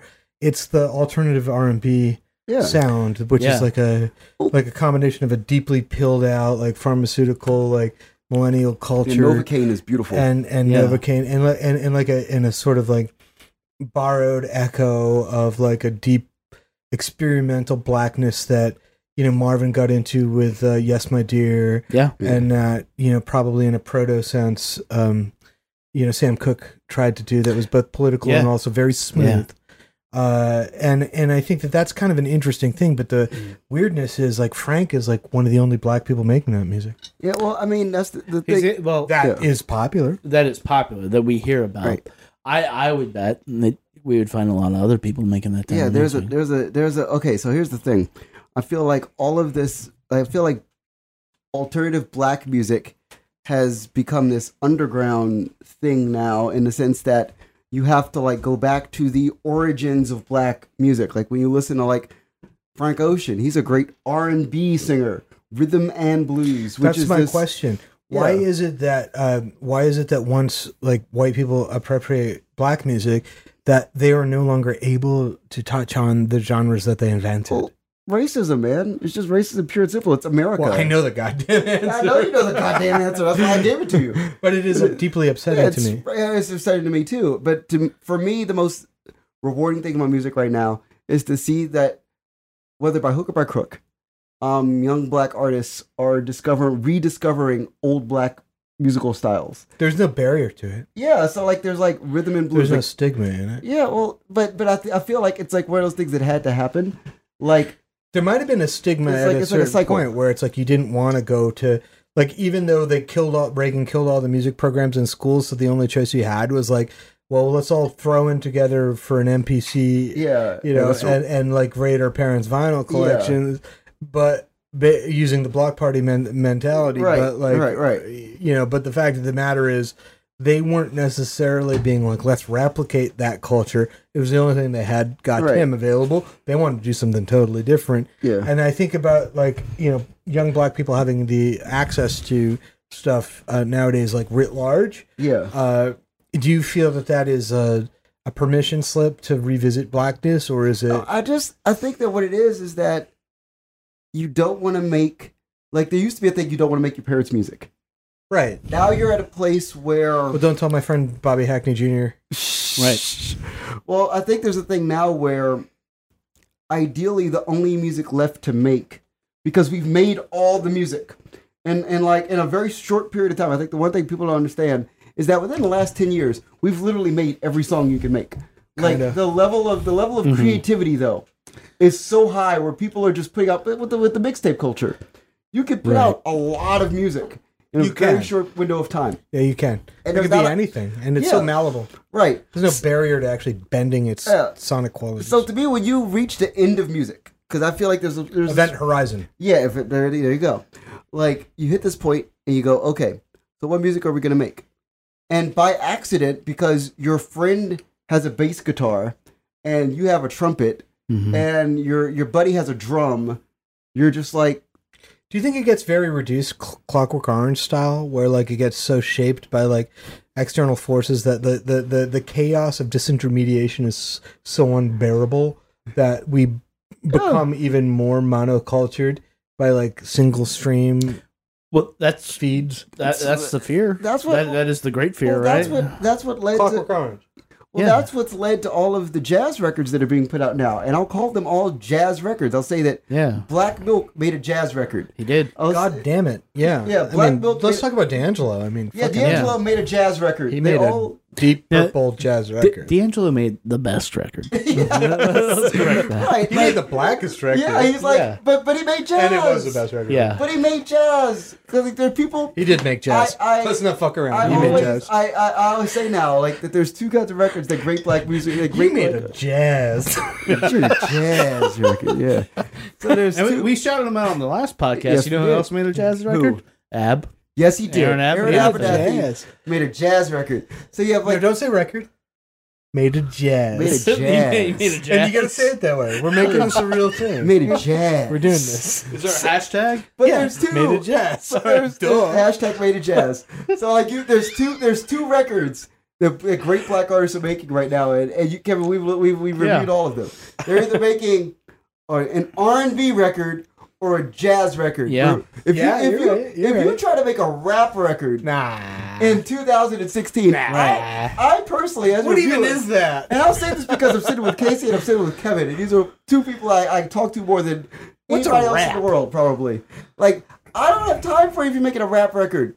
Yeah. If you're just making a rap record, what what are you really doing? Like, what, Uh, what is the point? Stop talking at me. Se- se- Yes. Except Con. What's up? Con. Yeah, right. Maybe. well, yeah. Cons? You know, rap is amazing, difference. but like, like the thing about rap is like, the rap is about like a couple different things. There's a says the white guy. Uh, Says the there's white the improvisational aspect, Yeah. which is lost to culture at this point. Yep. Yeah. Battle rap's not cool right Yeah. now. You're right. Right. There's the second stream, which is like basically Bob Dylan breaking it open, and uh, in in in songwriting, and that happened in rap Mhm. too. We don't have to name everybody; we know who they are, but uh, Right. and and that's very important. And that actually is still strong with Ken uh, Kendrick. really and, still strong, and Right. yeah. stuff. So it's like you know we people would call it emo, but I would punch them. And then the other side of it is is the technical rap, which is shred. yeah. And like Which is Con. like Right. but but but think about like the one band that we didn't mention tonight. Yeah. Think about Outkast. Think about Yeah. Andre.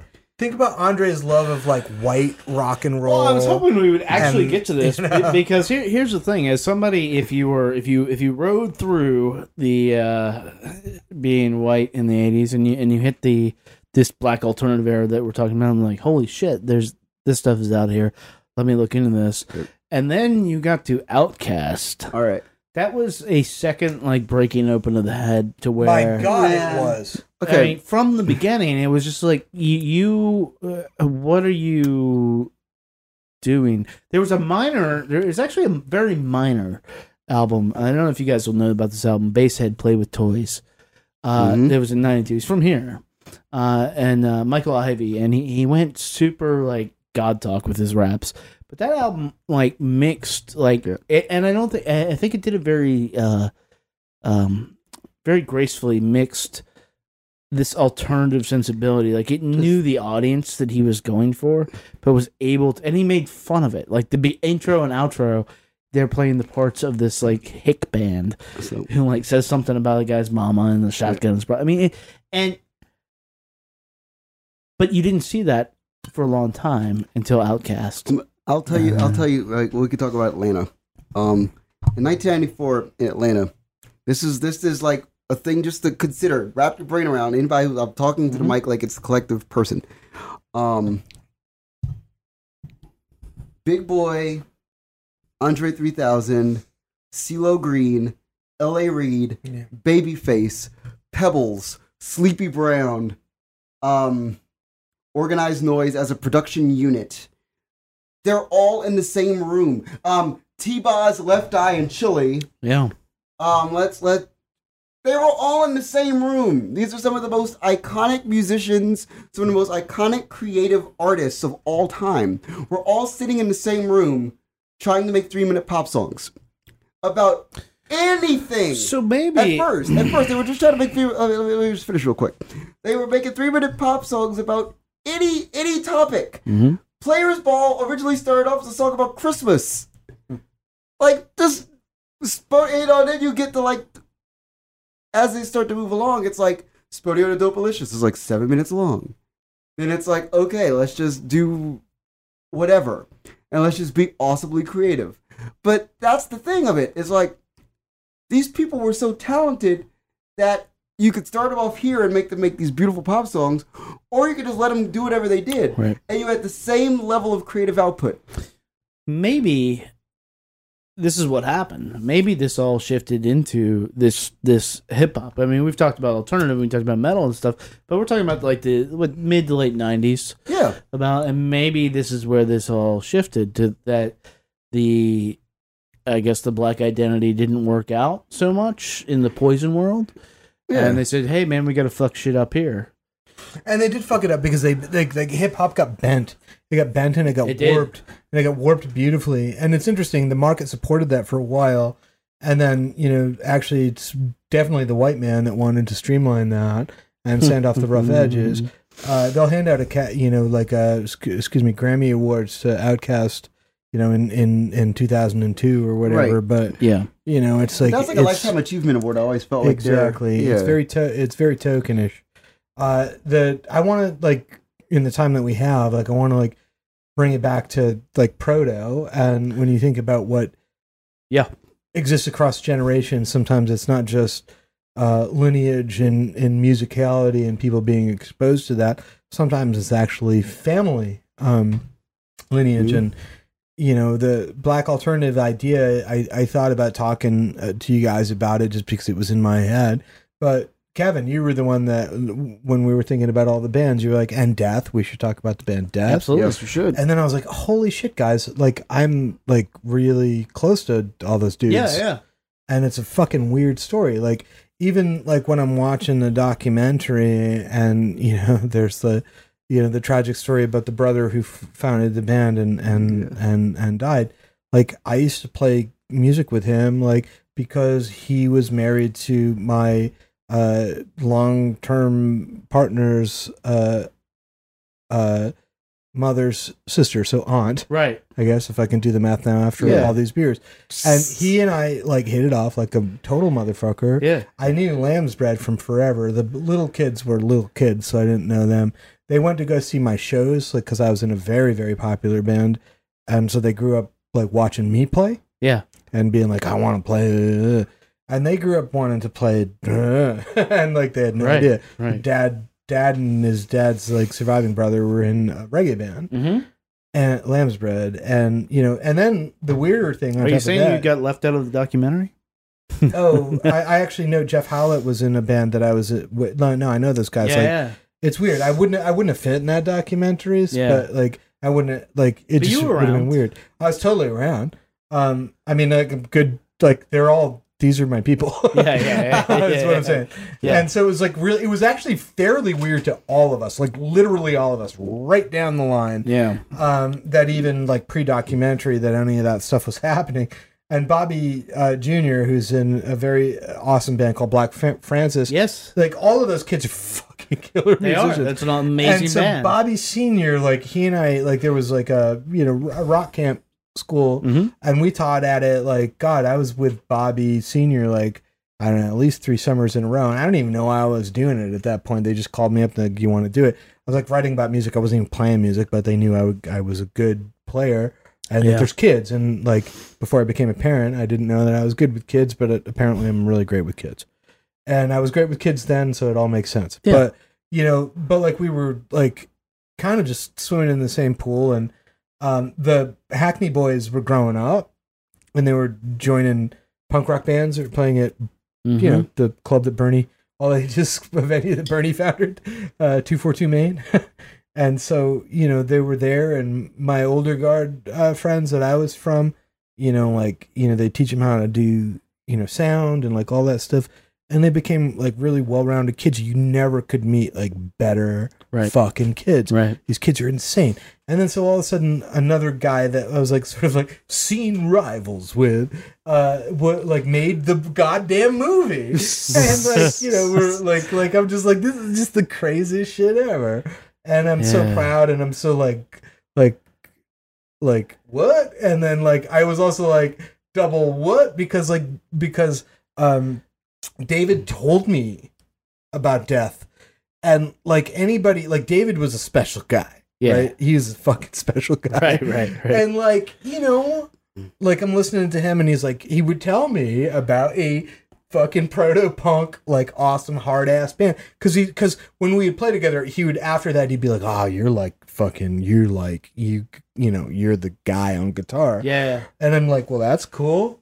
Uh, but he'd be like, I was in a band like with my brothers. You know my brothers. I was in a band that was like fucking heavy and like Right. badass and shit like that. I don't have anybody else to tell that story to, so I'm just telling it now. Yeah, no, no, no. That's I- so awesome. You know, and and to that, I would say two things. First of all, like they, it took how many years for that story to come out? right. Crazy. Like Bobby Jr. found it in an attic after he saw it, like it was getting shared on Soulseek. right. So we're talking. I mean, we're talking about. I mean, legitimately, if you haven't seen it, uh, it's one of the best documentaries, music Yes. documentaries made. It's fantastic, and not not just even how it's made, just for the story. but you're talking about a lot of what we're talking about happening. Th- that this music that you love Yeah. is is these When, guys. when you hear it for the first time, it's weird. Like you, you think you're gonna hear like Bad Brains Pay to Come or something, and you're like, that's where it's at. If you if you hear Death the first time, you're like, oh no, that wow, no, come like that's on. that's the source. You're like, come on. Like But but but to the point about the kids is that they grew up having that, and They didn't even know though. they didn't. well, They might have known a little. Yeah, they might know. Yeah, the- they they grew up having that, but then they also had all this, and still do. I mean, I, I've seen that band; they're amazing. So there's a, there's a thing about it's funny with like black people that grew up in the Midwest. I think that we have to talk about is the idea that if you grew up in the Midwest in like like that era, like the '90s, Mm-hmm. you had like kind of like this like um rock thing that's very much a part of that lineage and very much like you know bands like Death like as well like that very much touched on black people. Like Yeah, but people, Death it is like touched- pre right, but I mean, everything. yeah, but I mean, like I'm saying, like like like that that sound permeates generations. Like though it didn't reach it to the mainstream, it's still a thing. Like the craziest thing is that Death were basically what like MC5 were trying to do, but Yes. Death predated MC5. right, right, right, right. So Like I mean, MC5 is like we're gonna make revolutionary black music, yeah, but they're white guys. right. Yeah. Well, well, that's that's the whole point of their movement. yeah. right like so so i mean like so you have that and then you have like the funk thing on top of it like look at Mhm. these layers it's crazy They're like this rock thing that's very pronounced there's a funk thing that's very pronounced and unique there's a techno thing that's very pronounced and unique Actually, the Midwest is really great for white funk bands. I, I, I'd, imagine, I'd imagine it would be so you have that then you have this house thing They're very good. pronounced and i'm sure they known are for white Ohio funk bands players? and uh, Yeah. known, known for white funk bands and Ohio Bob players, Seger. You guys need to get Eric Arnold on this. Hey, hey, this is a shout out to Eric Arnold. So when I mm-hmm. paste this onto the old Facebook, yeah, the old facebook Eric's the blackest motherfucker that ever lived. I love that him. loves metal. Yeah. So you have so you have all these like layers. You have like the house layer, the techno layer, the funk layer, the rock layer. Then you have like this rap layer that comes in from like you know like the people like Eminem and all the guys on Eight Mile Road, and then you have like Royce the Five Nine and all those guys. Then you, yeah. and then you have like Cleveland, Chicago, Yeah. and all these cities Yeah. like breaking out. You That's right. and then these layers all pile on top of each other, and Prince was a real good alchemist, though. yeah, right. So I mean, it's so like it's amazing to think like you get like Chance the Rapper in this generation who's from Mhm. Chicago. Of course he's gonna be great. like why wouldn't Yeah. he be? Yeah. He's got all of this stuff happening and he has a live band. Yeah. So it's like, of course, dying trumpet. Why? Why? Why? Well, we should What about Some, Boots? We haven't talked about Boots. That guy's weird. I mean, we're getting into just like straight Like, up. let's just like name black artists that are fucking weird. but that's part of it, though. That's part of the whole black alternative Yeah. thing. It's like, I mean, imagine. yes, Al- it's alternative. Right, Damn imagine, straight. right, imagine Outkast getting a shot in rap in 1986. No, come on. No way in hell. No. Right. Imagine, Absolutely not. Yeah, no way in hell. But like by 1994, the, the universe is ready for an Outkast. Mhm. Like, okay, sure. And then by 2013, They're driving the weird. Right, but then by 2013, because of all of that, when Chance the Rapper just blossoms out of out of nowhere, it's like, yes, yes, of course this makes sense. Of course Echoes of the weird. Right. And then you get to like a guy like Kendrick putting out his record and everybody stopped because it was like all of the normal shit was there. Yeah, people forgot. People forgot about the Black News Report. You know, they thought that Mhm. like Drake was going to be like it's all about like you know how he's feeling in his heart Yeah. and stuff. And Kendrick's all about how he's feeling in his fucking heart, but it's also the Black fucking Right. Yeah. Yeah. I mean, and it's it's funny because the thing that I was I was reading something on Facebook today that somebody wrote. Um, my buddy Bryce Bryce Sofer, shout out. Mhm. Um, I know he's a listener. Um, he's like he's like I don't know if like Drake's like whole OVO thing is gonna be like Caribbean underground kind of music. I don't know if I like that. And that's the thing. It's like Drake has to go so far away Yeah. from this like unique black alternative American experience to like find a pop lane. Because he already Right. wasn't doing it. Yeah, but he but he but he can't because he he's Because he's from Toronto. right. He can't. it's not possible. Like Build the wall. Yeah, right. There it is. Although. Neil Young is the most Americana uh, artist in right. you know. But yeah, but like in this In case alt- you were thinking about running to Canada, think about Neil Yeah. Young. but it's like this whole black alt thing. Like there's Although he played with Rick James. So. Okay. this is true. I mean Rick James. So so is is I guess uh, is this because like the music that came out of this period I think is obviously some of the best music we've had. yes, unequivocally. Is is this just going to be a thing we have to wait for in cycles until we get to some weird uh, Luc Besson movie where where race is just an irrelevant thing, and and we're we're we're defined by very you know the ear size maybe I don't know. I think what it is is that you you we we need to get to the point where we start having actual weird black pop stars in the space. Like we we still have normal normal by traditional definitions of what like pop stars look like. Like Chance the Rapper is very much a rapper yeah. and very much like positioned as like traditional pop rapper in the same vein as like LL Cool J. Um Robert Glasper Yeah. is a guy that shouldn't be a pop star. If you can make him a pop star, if you can make Kamasi Washington a pop star, Yeah. if you can make Thundercat a pop star, Yeah. if you can make um, Dram, for instance, I don't know if you know who Dram is.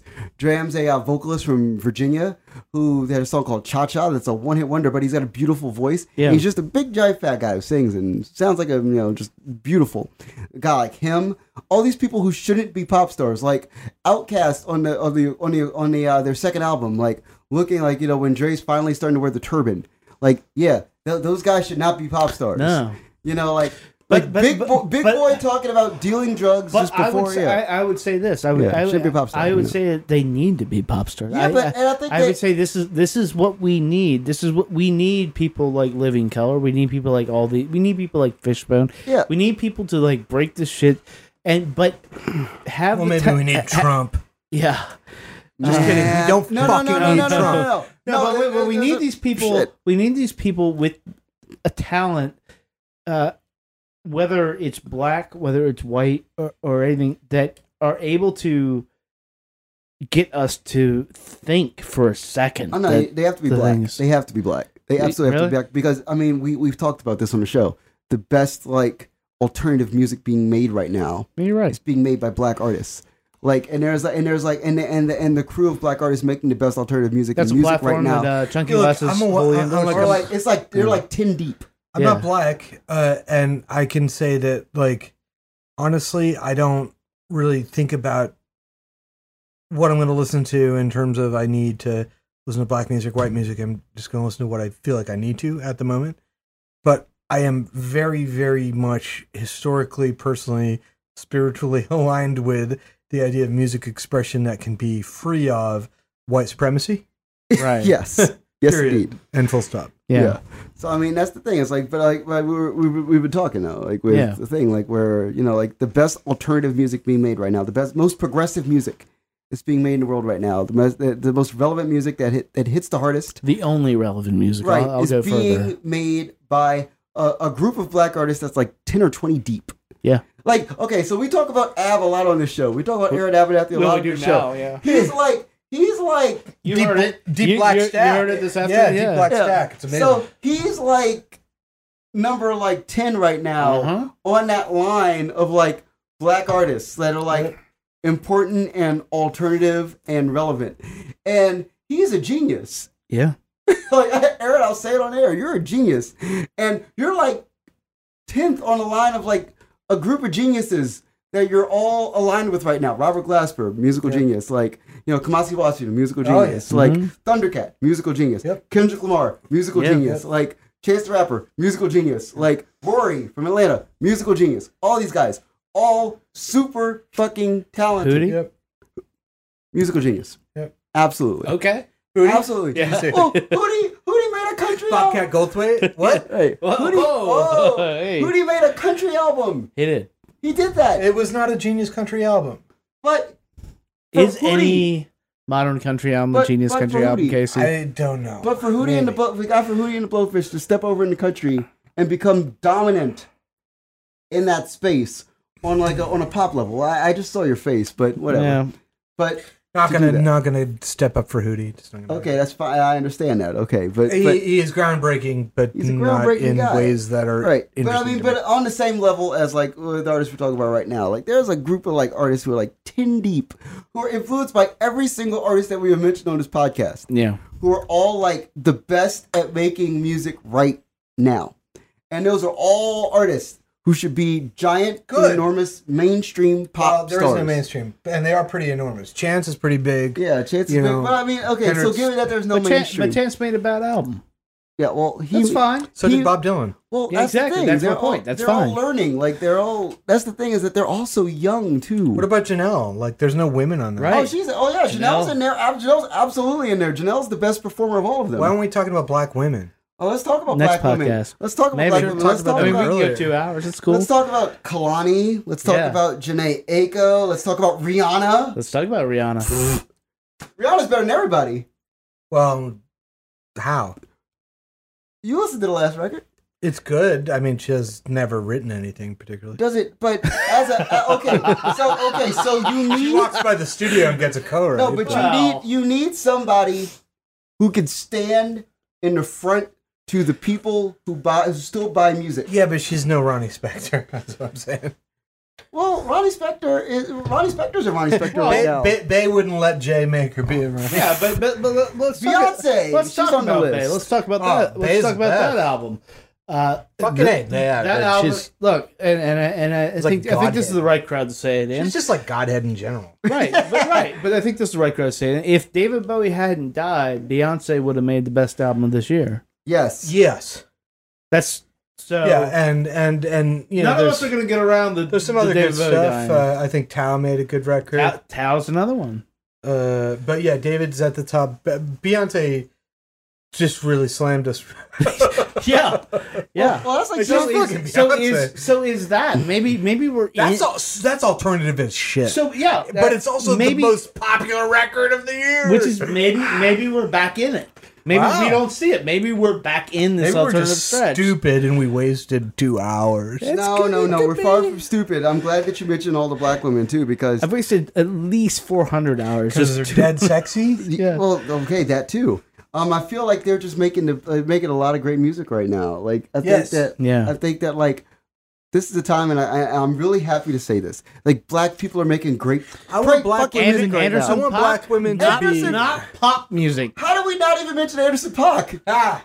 Like how did not we? pop music. Yeah, but how did we go into this conversation without mentioning Anderson Paak? well, we, like, one we, we, he's, We just we're, have. we're talking about him now. But literally, like we just we named like ten artists, and we didn't mention like Anderson Paak, who You now gotta make a new best records in the year. playlist. Like the there was the playlist to get us into this conversation, yeah. and then I need the exit playlist. we'll, we'll have the exit playlist. Yeah, yeah, yeah. Uh, it's kind but- of incredible right now. It's it's a wild time, and I think that there's more artists to come. I think also um, a, a thing to mention is that we missed out on a period of like ten years where we just didn't look at the right people. Yeah, I agree with Like that. like we got so caught up in Kanye. I blame it on Yankee Hotel Foxtrot. Yeah. No, what? I feel like we got we got No, so right. we got so caught up on You're right. Kanye.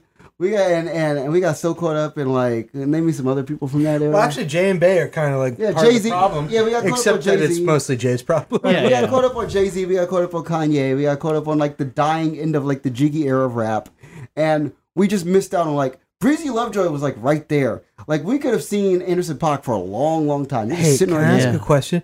Can you imagine if people are able to look at Hillary Clinton in the same way that we look at like Beyonce and Jay Z? Because, like, honestly, that Yeah. would be an amazing sort of breakthrough. That would Yeah. be. Because she is so not her husband. Yeah, yeah, You know, not even. No, Not she's even not. close. latent right. sexism and latent ra- i- i- structural racism in the music industry for the win. But indeed, yeah, yeah. Although Beyonce is immensely popular and the queen of all things, and Yes. I would happily uh, toil in her mines, so to speak.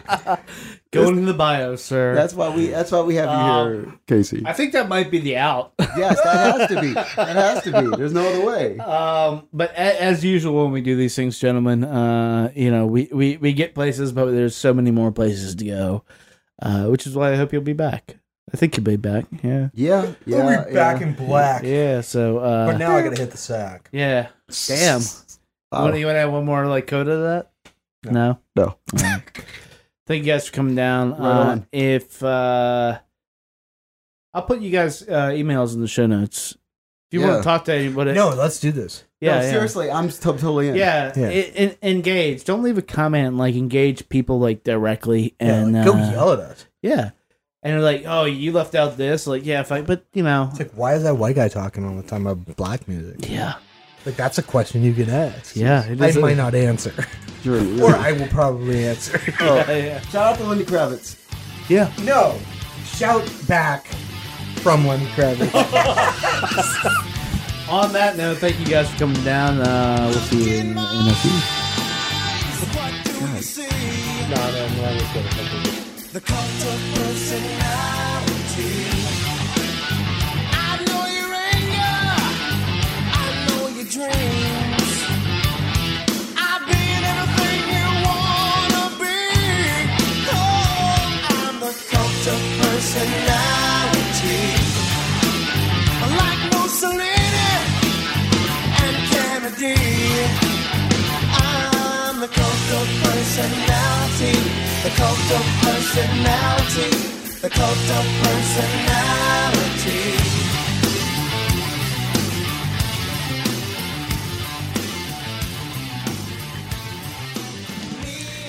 You still there? You make it through the the, the pod jam? I hope you did. That was a, it was a great talk with um, me and, and Marcus and, and Casey. Thanks again to them uh, for coming down here and hanging out and uh, talking about something I think that's important to at least all three of us. Should be important to you guys too. Um, you know, the more we can sort of explore uh, stuff that maybe you don't know about, I think the better off that makes us as people and as a people. Um, so they'll be back. They'll be back soon. To uh, we haven't picked the the topic of the next pod jam, and and actually I'm starting to think that maybe we should pick a uh, pick a name for us or something. Justice League or I don't know. That that seems taken. Um. So we like to end every podcast with a nice little track. Uh, this is this is a little topical. You know, you heard us talk about Living Colour a lot, and they are still actually uh, up in the mix. In fact, up in the remix, they have a new album out today uh, that is called uh, "Who Shot Ya." It was originally going to be called Mixtape. Uh, this is a, I believe it's a nine song uh, sort of EP of mixtape. Uh, uh, sorry, of remixes of the uh, Notorious B.I.G. song "Who Shot Ya." You know, this was. Uh, they they did this because they've always been socially conscious, as we were talking about, but they're it's a direct response to uh, police brutality we've seen here in America in 2016 and uh, and well, going back pretty much forever. Uh, so it features the likes of Andre Betts, uh, Chuck D, The Roots, Black Thought, Pharoahe Monch, and uh, Prodigal Son, and uh, it's fantastic. So uh, I think what we'll do is we'll just play the first track off this, and then you can go get the rest.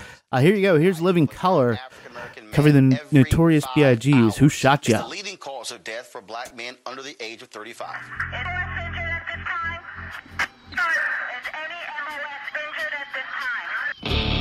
Who shot you? Separate the weak from the obsolete. Hard to creep them Brooklyn streets. It's on, nigga. Fuck all that bickering beef. I can hear the sweat trickling down your cheek. Your heartbeat sound like Sasquatch feet. Thundering, breaking the concrete. Finish it, stop when I foil a plot. Neighbors call the cops when they heard mass shot. And I said, Who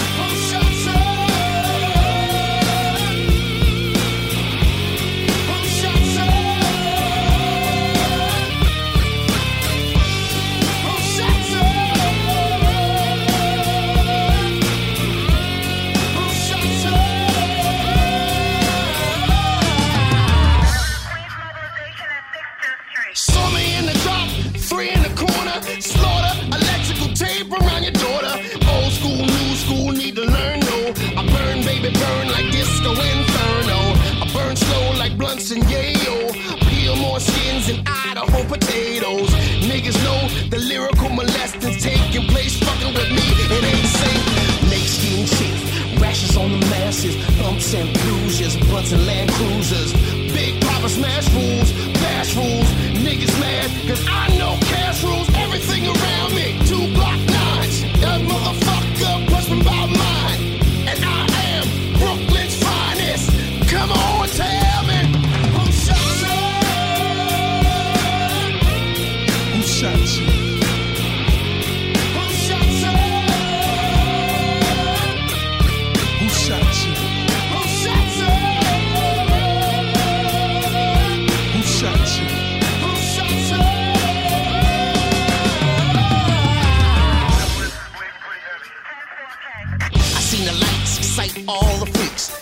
friendship, spread love with my peeps. Niggas wanna creep, gotta watch my back. Think the cognac and endo sack make me slack. I switches all that.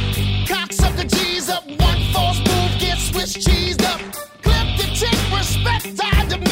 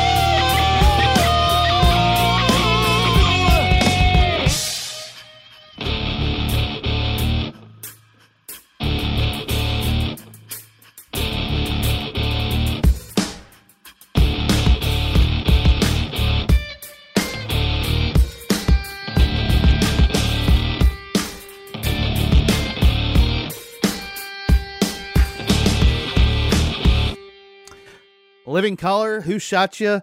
Whole mess of awesome artists up on there to uh, help raise awareness uh, for something that needs a lot of awareness raised to. So uh, that's our podcast for this week. If you enjoyed what you just listened to, please subscribe to us on iTunes. You can rate us there. You can uh, you can listen to us on Google Play. You can listen to us on Stitcher. You can listen to us on Deezer, on Mixcloud. We're going to be up on SoundCloud soon, but that is only going to be single episodes. So if you like SoundCloud, we're going to put up the most recent episode, and then uh, as soon as the new one goes up, we're going to take the uh, old one down and put the new one up there. Um, you know, you heard us mention that uh, we wanted this to be a discussion. So in the show notes, if you look down there, you're going to have uh, ways to contact myself, ways to contact Casey Rae, and ways to contact Marcus Dowling. So if you listen to this and you have questions or you want to continue this conversation, please reach out to uh, some or all of us. And uh, more importantly, if this is something that you feel you have a lot to add to, we can we can sit down here and talk about this again. I mean, this this the, a lot of the issues uh, that this brings up uh, are not going away, and all the issues that these artists are speaking about, uh, it's not going away. So, uh, the more we can talk it through, and the more we can sort of raise awareness uh, for for just this, I mean, uh, the better. So, uh, yeah, we're out of here. We will see you in a few short days. Until then, be good to your ears, but be better to your people. Talk to you soon.